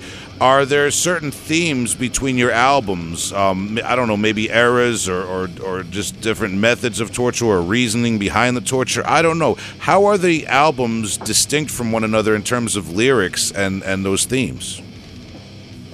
Well, I think the lyrics uh, all pretty much are similar in respect. I don't make any real, you know, hard lines between, let's say, like something going on in the 15th century is only going to be on Festival of Death, and, and then something from the 14th century and earlier will be Instruments of Torture. It just happens to be kind of what I'm into at the moment, you know. Um, when Instruments of Torture came around, you know, the, the songs that are on there were things that I was just involved in reading and studying, and, and it just kind of continues on. So there's going to be kind of um, a flow, but there's also going to be an ebb in the sense that I may be writing about something on, you know, methods of execution from the 15th century, and I was as well on, on Festival of Death. It's just the way it is. You know, I don't really set up to do anything necessarily as a theme. Um, I've thought about it in the past about doing an album that was just themed around something, uh, but I haven't done it yet. Okay, um, that's good to know. And uh, you know, I do want to ask you a little bit more about um, uh, you know your interest in, in, history and that sort of thing. But we're kind of like right on the cusp now of getting into this latest era of Brodequin, and I would be doing a disservice to everybody involved here if I didn't talk about um, this latest uh, EP that caught some of us by surprise. Uh, your two-song "Perpetuation of Suffering" EP, released on August 31st, 2021 um, just a few weeks ago with Brennan Shackelford on drums. Yes. So Brennan, he also plays in a couple other bands. He plays in a band called Cesspool of Corruption, and he plays in a band called Reviled, which is actually going to have a release on Unmatched Brutality Records mm-hmm. in October. um, and we met him at, uh, I actually met him at Las Vegas FS, but I was kind of he, he was kind of on my radar before that because he did a cover of Flow of Maggots and it was on YouTube. And I was like, oh, okay. So what's this all about? Then, as funny as it is, the guys in Heretics for the Heretics Fork said, hey, have you seen this video? You know, you maybe should keep an eye on this guy. It was kind of funny because I already was kind of watching him to see to see what was going on. Um, and then here we go again when we find ourselves in a situation where we need a drummer. I talked to Mike. I said, "What do you what do you think about this guy?" And he was literally the only guy that we uh, contacted. Okay, and um, the last listener uh, question we have, the last fan question we have, is from Harrison Clark, uh, who asked, "What was it like to record some new Brodequin after over a decade?" And I would just elaborate on that. Um, would you confirm that that it was well over a decade since you recorded? I believe it was, and maybe just like your your mindset was there trepidation. Was it more exciting? Was it more just like natural? Like, just take us through uh, uh, the the actual process of kind of like reaching that milestone. Sure. Um, before we did this, I did a couple like backing vocal spots for a couple different bands. You know, I did, you know, a tune for a band called Decarabian. I did it for the Heretics Fork. Um, so, you know, but, but that's just a backing vocal, right? That's only 20 seconds, you know, 30 seconds top, something like that. So when it came time to do that, there was a little bit of, um, yeah, there was a little bit of nerves involved in it for sure because, you know, you've got, I, I don't let the like pressure, so to speak, of previous releases kind of pile up on me. But what I did want to do is I wanted to make sure that what we were doing, at least from my standpoint, my parts that I'm recording, were going to be as good as they could possibly be. So there was, a, you know, a little bit of pressure, and you know, the vocals I did this time around, you know, we brought in some high vocals, some screamy type stuff, which we only flirted with in a couple songs on Methods of, of Execution. So with this, they kind of came a little bit more to the forefront, and I mean, then that, you know there was a little bit of like, you know, ah, you know, I'm not sure about this. Let's see how it goes. Um, when it came to recording bass, that part was just like autopilot. It didn't phase me as far as that goes. I was a little more concerned about the vocal side. And Mike's like a machine when he records. It's just ridiculous. It, everything's one take. I mean, it's just stupid. It's, it's enraging to, to someone who has to practice. awesome, man. Uh, so I gotta ask now, what are the plans? We've had this two-song EP out, and uh, fans and mm-hmm. listeners are very grateful for that. But we're greedy, so we want to know what are your plans for uh, future recordings. So we have um, there's ten, including those two songs that you got on the on the promo there. Um, there's ten songs, so you could say there's eight songs in addition to those two. And I was talking to Mike yesterday. There might be another song so that would give us nine new songs, so to speak. Counting those two, that's 11. And the plan is to have the full length out in uh, next year, 2022. Okay, and there's a couple of Paulo questions that kind of fit in right here at this point of the interview. Uh, the 1st mm-hmm. one, with respect to your privacy, but Paulo says, with the distance between yeah. band members, how does Brodequin rehearse? So I guess you guys probably don't all live in the same neighborhood nowadays. No, definitely not. Uh, Mike's about an hour from me, and then Brennan's in Texas. Mm. So it's a totally different, you know, thing. It's, it's, it's, kind of like reminiscent back to John living in Milwaukee, if you will. Huh. You know, where we we have to travel. So right now, granted, things are a lot easier now than they were when John was living in Milwaukee. You know, we can go ahead and record something, and boom, you know, Brennan's got a file in his email, you know, tonight, and he can check it out. And that's what we've been doing. You know, the songs, as far as the songs, guitar, and all that stuff go, the structures are all done. And in fact, Mike, even though we joked about the percussion thing, you know, Mike actually does play drums. So he wrote all the drums to all the songs, including the two on the promo. And when we sent them to, to Brennan, we said, look, if you want to change something or, or add, you know, please do so. You know, go right ahead and he did make a couple changes. They were all very tasteful. You know, he's got a great ear. He knows what's going on. Um, so it's tough, but at the same time, I got to tell you, you know, Brennan and Mike, you know, as far as sending files back and forth, it's been, you know, a seamless, seamless process. Okay, well, yeah. Nowadays, it's a lot more common. Um, it's a lot easier to do that sort of thing. A lot easier.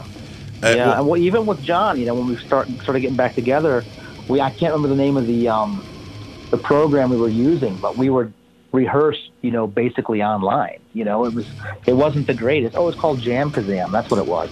It wasn't the greatest, but uh, we were doing that for a while. So even that was far easier than when he lived in Milwaukee. And then now it's even it's even more simple.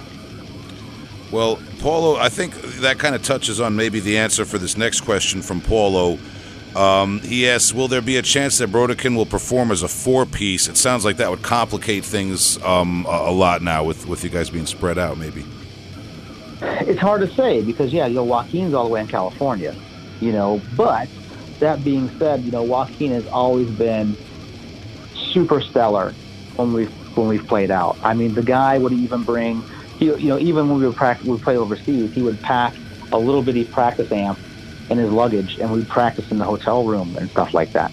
So it's entirely possible. I don't rule anything out, you know. And the big thing with Mike is, you know, Mike is probably more likely to say, "Hey, I'd like to play that festival or whatever," and his work schedule doesn't allow him the freedom as much as to get out and play as Joaquin's does, which is kind of how that all happened.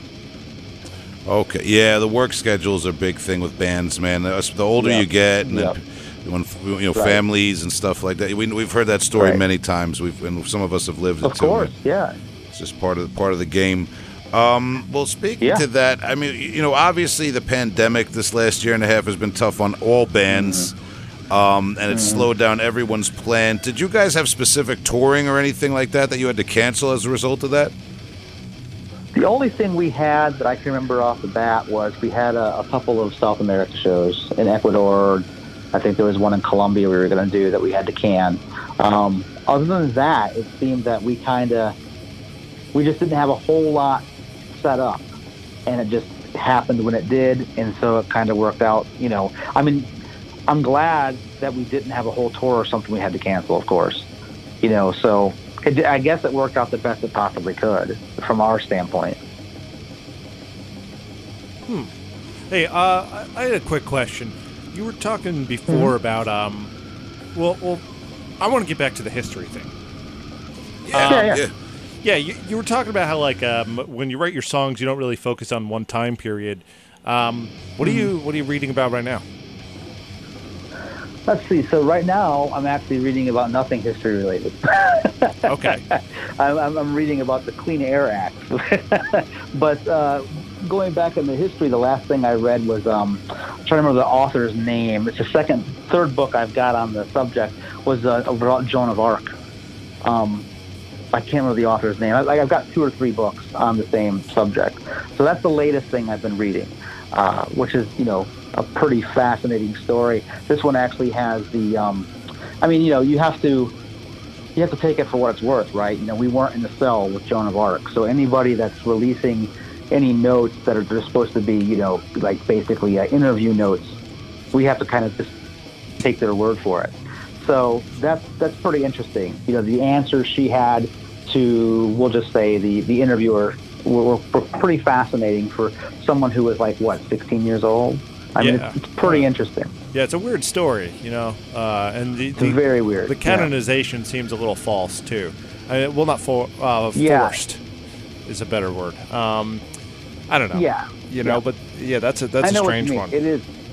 It is interesting. Um, but you know, that, that being said, I've I've often gone back and read books I've read already, because some of these history books are so slammed with so much, you know, facts and dates that you're gonna definitely forget a certain amount of it, and you go back through it, and you're like, oh yeah, now you remember. You know, so that's kind of a that's kind of what I do, I guess. I, I do go back and reread a lot of stuff. Yeah, you got to. I mean, the dates are always like impossible. You can remember like the sequence, but you're never going to remember all that stuff. Um, what's the, Right. Yeah. There's no way, and especially when you're talking, you know, independent countries. You're like, oh, well, what's going on in Germany in the 1500s? Oh, what's going on in France And the 50s? Yeah, you're just not gonna keep all that straight. Yeah, it's uh, there's too much happening, way too much. Um, So, uh, how re- how recent in history would you go with Brodequin material? Hmm, that's a good question. You know, and, and and it's I've talked to a few people about it. I think probably the furthest I would probably go would probably be about the 16th century. Would probably be probably be about it. Now, granted, you know, there's all kinds of horrible stuff we could talk about after that. You know, we know that. You know, there's all kinds of you know different execution techniques or even just interrogation techniques that we could talk about in the modern era, without a doubt. But um, I just uh, I'm stuck in the in the history side of it. Right. No, I, I hear you. I, I I was doing some reading on Robespierre, and I was like, this is very Brodequin, but hmm. also it's too Yes. late. It's too it's too much happening. There's, there's muskets. Right. Can't have that. Right. Right. Exactly. That's exactly right. Yeah, I know. And, and even you know, I mean, it, and it's not just based on like you know Europe, for example. You know, there's many things I've read about from in Asia and, and so on and so forth that are every bit as brutal. And I'm sure will make an appearance. It just hasn't happened yet. Do, do you feel that um, sticking to source material that's that far in the past kind of frees you from um, maybe pe- not that not that you would put them there, but perceived political undertones. Like, say, if you were to write about things that happened in World War II, for instance, or, or whatever, or something the United States did. If you were writing it from an objective standpoint as just a fascination in torture techniques or whatever, do you find that it frees you up to just stay that far back in history because people don't really aren't aware of the, the political context? I think a lot of that is true. Yeah, I mean, you know, looking back at the Joan of Arc story, for example, there were a lot of politics involved in that. Or looking at the actual um, uh, Father Urbain Grandier, who's the in the tray card, he is actually in the Brodequin and the Instruments of Torture album. He's the guy in the big box having the wedges slammed into his legs. Um, that was extremely political. And now, depending on where you're at, you know, if you're well versed in that, yeah, I mean, that, all of a sudden that becomes a political thing, and you're taking sides. And you're right. If, if I were to do something about, you know, let's say some of the things that were happening in the Holocaust, you know, how would that be perceived? Am I now being perceived as being like pro-Nazi, or am I? You see what I mean? Like it's Yeah. kind of like a dangerous. Um, I never really thought about it as far as writing songs because I was always just so comfortable and so happy being in the in the in the dark ages, if you will. But you know, now that you bring it up, yeah, there's a lot of things. I mean, we certainly could write a song about waterboarding, and you know, waterboarding is something that was happening back in the medieval era. It just wasn't known as waterboarding, but it was water torture. It was the same thing, basically. If you wrote about it now from a modern standpa- uh, standpoint of waterboarding, it could be seen as a as a political thing for sure. It would seem like almost something more appropriate in like a maybe like a politically active punk record or something. Yeah, absolutely. Yeah. All right, interesting, man. Um, I'm sorry, Tom. Did I derail your? No, no, I'm just uh, racking my brain of history. Oh, one thing I did see recently: um, the, the depiction of a of a Brodequin being used in uh, Ken Russell's *The Devils* with Oliver Reed. Have you ever seen that one? No, I haven't seen that. I'll have to check that out. It is hard to watch. It is uh, I that bet. that movie is yeah. Yeah. I actually had to get a DVD from like Korea or something because it's not on any streaming platforms and kind of uh, Really? yeah, And- it's like a, a little And what's it what's it called again? It's called The Devils, and uh, Devils, I, I okay. forget. It's based on a. Um, it's a highly fict- fictionalized version of a uh, a real a real priest in France who was.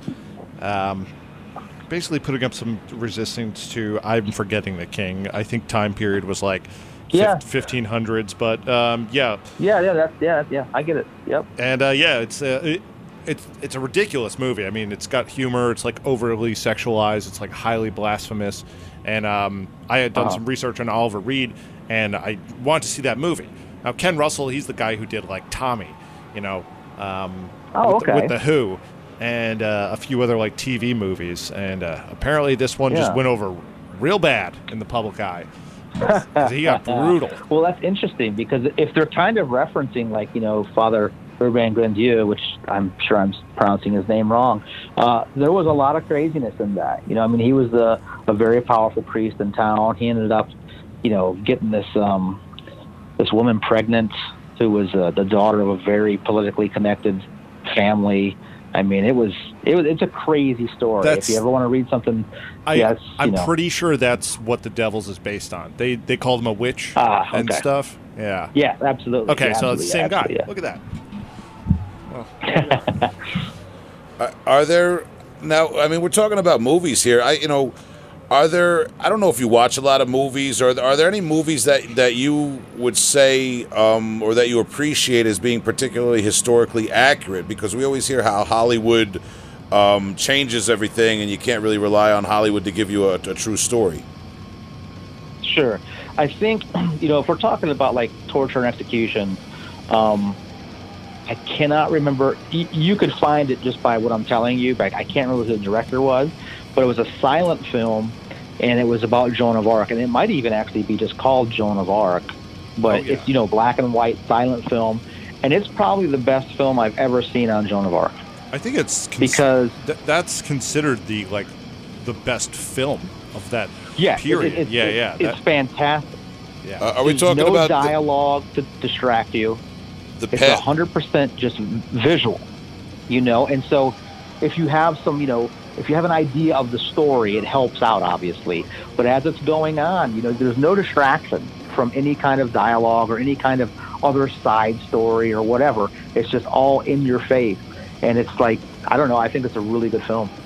the the Passion of Joan of Arc from 1928? That's it. Yep. Okay, wow. Interesting. Yeah, I watched a restored version of that like a year and a half ago. Wild. Okay. Okay, I, yeah, I haven't It seen is. Yeah. It's a wild film. Yeah. Okay, interesting, man. Um, yeah, try, trying to rack our rack our brains for the historical. What now? I don't want to. I don't want to put Nile on blast. No, I'm sorry. all, all kidding aside, Okay.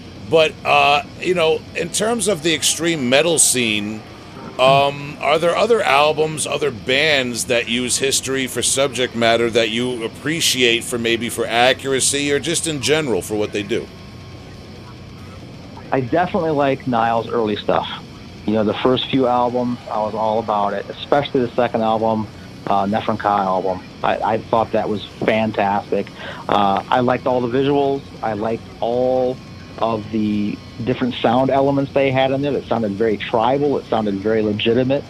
Um, you know, I mean, granted, you know, I've never been to Egypt, that, especially during that time. What I'm saying is it gave you that kind of a feel. It gave you that kind of vibe, and I really appreciated it. I I would say that, you know, Nile is probably the, the one that I would think of the most, especially the earlier stuff.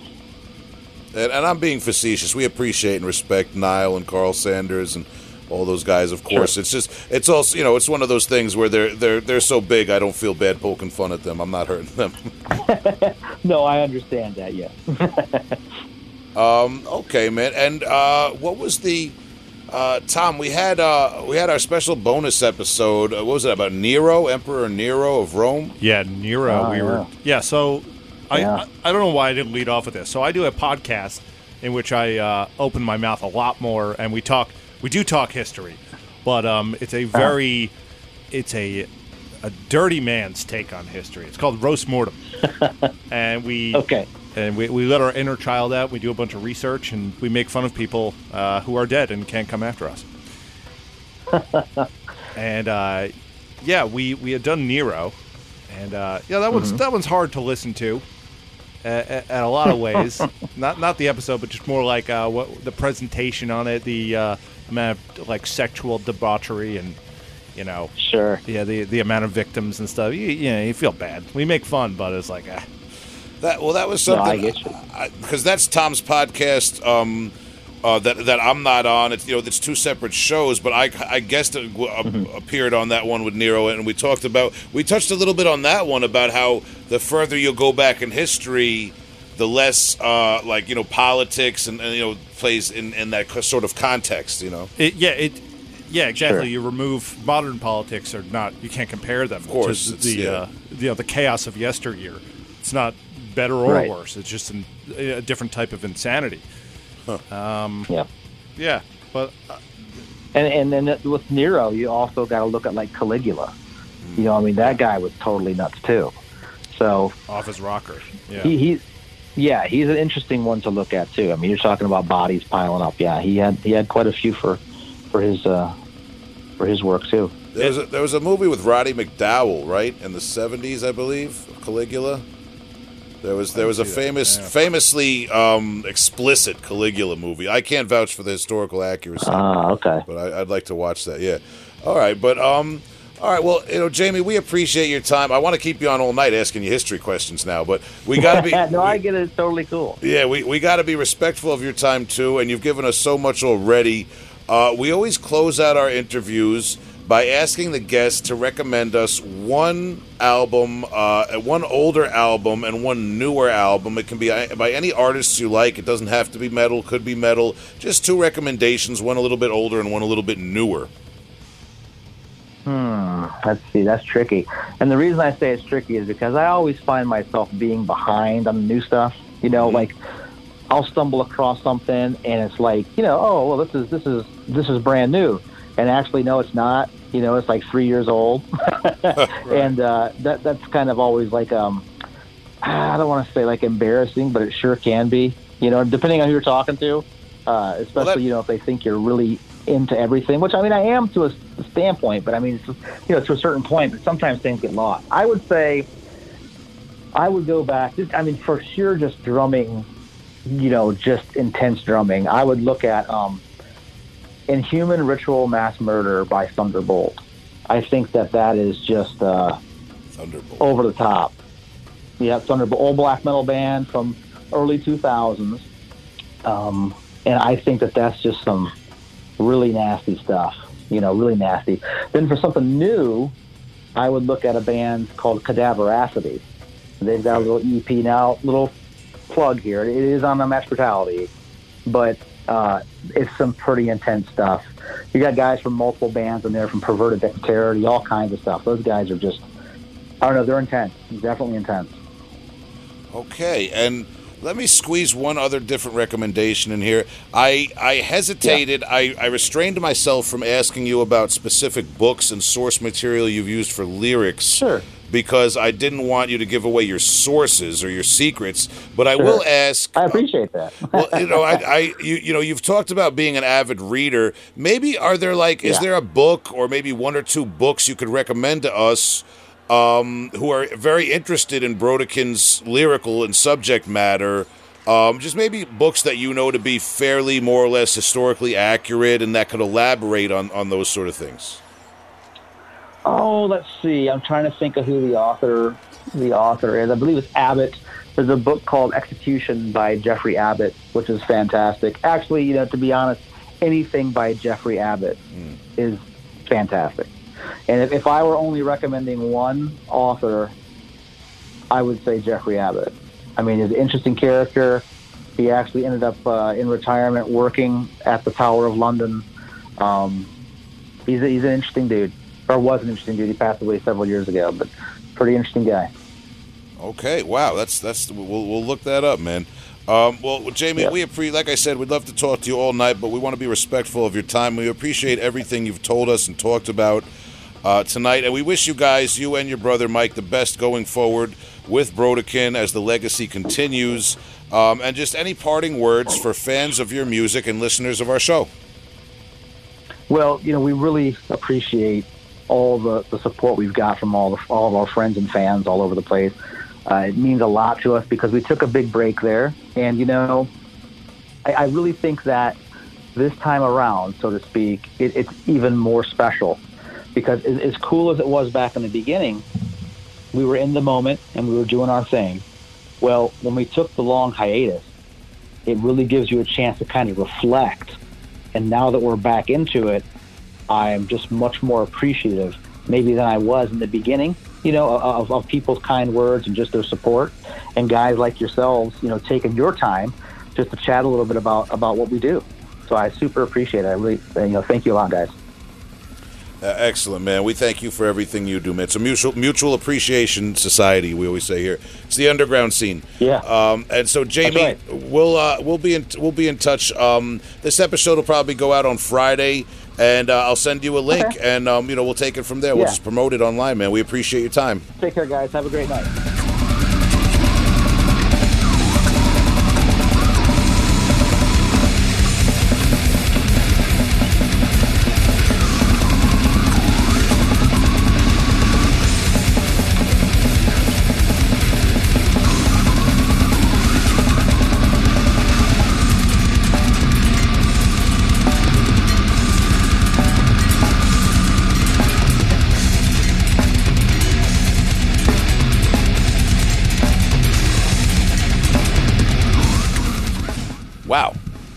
Jamie Bailey of Brodequin and Liturgy. I was excited. I was happy to hear all the things he was saying. The history of the sound, the history of the world, I don't say this often. I don't feel like this often on this podcast. This might be the first time saying this on this podcast. I was tempted to not be respectful of his time. Yeah. I was tempted to disrespect Jamie Bailey of Brodequin's time. Yeah. I, I just wanted him to keep talking about history. Actually, do you see this? I had one of the scripts I had from the other show. Well, yeah, I noticed it's like five pages of all. Pre- I was like, "Whoa!" Tom went ham on the research Well, tonight. I'll be transparent. This is uh, my Robespierre script. Okay, And if you want me to read the entire 12 pages of what I have written about Save him- it for Patreon. All right. Either way, um, born Francois Marie. Is, no, I'm kidding. Go the other show. no, you you you played everybody. You played a joke on everybody. No, when we started talking about history, though, I I just wanted to keep going, man. I felt like I felt like we were like. I felt like it was the part of the class where the teacher like loosens the tie and sits on his desk, Right. And it's like, all right, guys, what do you want to talk? You want to know about the you know the Iron Maiden where they got the band? You know what I mean? I, I felt like we were, at, but I, you know I tried to keep it keep it succinct. You know I didn't want to take up too much of the man's time. Hey, know. Uh, either way, that was a lot of fun. Great dude to talk to. Absolutely, man. You can look up Unmatched Brutality Records. Uh, look up Brodequin for all their releases. They put them out on uh, independently, Unmatched Brutality Records, and that includes up to and including Perpetuation of Suffering, the latest uh, two-song offering in 2021 that just slapped everybody in the face um, out of the pandemic uh, by surprise. I didn't see it coming. Maybe you did. I, maybe you're cooler than me. Paulo probably knew it was coming. He Paulo, knew. Paulo, was knew, knew. Yeah, Paulo knew it was coming like a year ago. But either way, uh, go peep it. Big shout out to Jamie and his brother Mike. Man, we appreciate Brodequin and the legacy they've built and continue to forge in the underground death metal community. Yeah, and uh, if you want to forge something our way, go to patreon.com slash heavy hole podcast. Yeah, if you want to forge a voicemail and pretend you're Big Will, let's see if you can nail the accent. Uh, no, ca- ca- use your own accent. yeah. What's- use, use your voice, your speaking voice. Yeah. Uh, 631 837 3274. Leave a line. It's not just for Italian men, by the way. yeah. We like the Italian men calling. Tone Baldone is a beautiful gentleman, a professional, Yes, class act. but there's room. Vinny Patricelli, another wonderful human being, a Mm. d- delightful man. I, I uh, praise his business uh, as uh, being uh, genuine. Yeah. And, But- uh, But, but, but okay, I'm sorry. I didn't mean to cut you off. those guys, those guys talk a lot. I'm sorry, I'm sorry. Th- th- Those guys, those guys keep it going. Anyway, we hope to hear from them in the future, but we also hope to hope to hear from you. You got a little vent, uh, you got a little recommendo, you got you got a problem with something Big Will said. Maybe you don't like me. Maybe you don't like Tom. Maybe you want Justin back. Maybe you want Justin to take over Heavy Hole Podcast and get Tom and Will out of here. I don't know. Just him breathing into the microphone. Yeah, that's between you and, and your psychiatrist. But talk about it on the voicemail if you if you got a vent, if you got to get it out. It's perfect. I don't know. Yeah, call that number 631 837 3274. Let us know. Or maybe you're a little shy baby guy and you don't want to talk on the phone. You can go to heavyholepodcast.com. We got t-shirts for sale. We got patches for sale. We got the links to all your social medias on there. I'm back on Facebook. They ki- They- yeah, you got they- kicked off, they- right? I didn't get that's that's a rumor. That's an allegation. I heard that the I- entire user base was kicked off for hate speech. Oh yeah, there was like a th- there was a little Yeah. there was a bug in the system today. China but didn't yeah, like I, it. I was uh, no, I was I'm back on Facebook posting. We got the Instagram going. Tom's on Twitter. We got Patreon. If you want to toss a couple of bucks our way, we're getting the Patreons back online. We got bonus episodes coming to you monthly. Yeah, we just recorded one. I'm to Yeah. post it this week. Yeah, I watched him do it. I, si- I sit here and watch Tom do it to make sure he's not playing Pokemon or whatever the fu- whatever the kids Yep. do. Yeah, my computer is actually attached to a rack, um, not a, a not a 19 inch equipment rack, but rather a torture rack. Oh. In honor of my love for Brodequin, I still pronounce it different every time. Yeah, yeah. Rack City. I'm just all right? racking up. Yes. All right. Uh, but listen, uh, we appreciate uh, everybody giving us racks on Patreon, man. We got bonus episodes coming your way, out outtakes and clips from different episodes, all sorts of hot stuff. We're working on our YouTube content. We got we got behind the scenes. Uh, Little yeah. guys doing little things, making the little clips and stuff. We're gonna do it. It's Yeah, we're still nice. working on feedback on those. Yeah, I look. I'm I'm approaching middle age. I get it. Sometimes you just go to YouTube. You don't know about Spotfly or whatever. Spotfly. Yeah, whatever. Wow. I don't know. But anyway, heavy hole po- heavy hole podcast. Say the number. Heavy hole, heavyholepodcast.com. Uh, Big Will and Tom coming straight at you. And how many podcasts uh, hosts am I going to go home tonight, Tom, and cry into my pillow um, at 400 BPMs over tonight because I'm missing them? Just one. Bing bong.